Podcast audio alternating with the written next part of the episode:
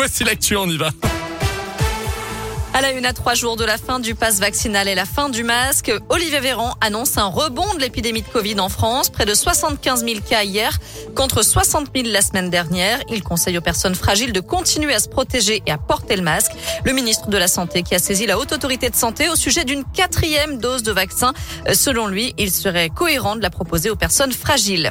Un rebond de l'épidémie qui se fait sentir également dans les écoles. Neuf classes fermées cette semaine dans l'académie de Lyon, contre trois la semaine dernière. Et surtout, neuf cent quatre-vingts enfants testés positifs, c'est près de quatre fois plus en une semaine.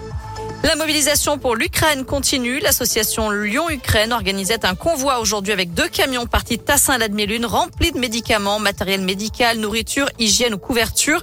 Une équipe de pompiers humanitaires de Lyon et du Rhône est partie aussi en direction de la Moldavie pour secourir des blessés.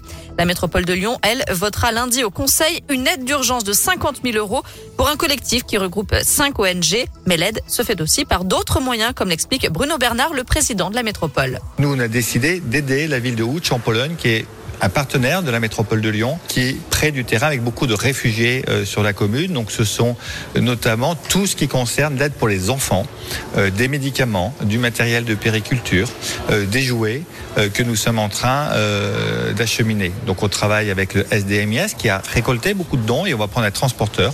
On a aussi le S D M I S qui sont les pompiers qui vont mettre trois véhicules avec du matériel et du personnel à disposition euh, à la frontière. Donc on essaye euh, d'apporter notre pierre à l'édifice. À ce jour, plus de deux millions et demi d'Ukrainiens ont déjà fui leur pays depuis l'invasion russe le vingt-quatre février dernier, selon les Nations Unies. Puis au deuxième jour du sommet de l'U E à Versailles, Emmanuel Macron a salué l'accueil des réfugiés par les pays frontaliers, comme la Pologne ou la Moldavie notamment. Il a promis que la France prendrait sa part.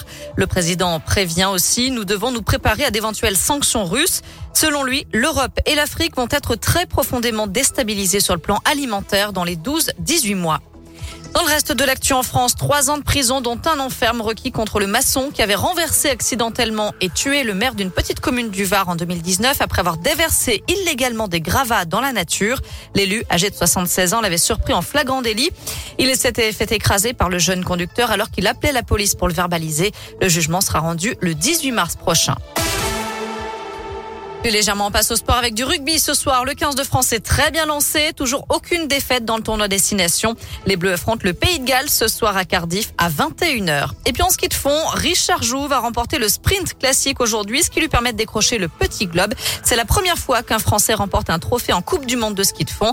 Et en biathlon, la Française Julia Simon a remporté le sprint d'Otepa aujourd'hui. Une épreuve comptant pour la Coupe du Monde. seize heures quatre, direction Radioscoop point com avec les questions du jour, Noémie. On reparle Covid. Est-ce le bon moment pour lever les restrictions en France ? Vous répondez non à cinquante-trois pour cent.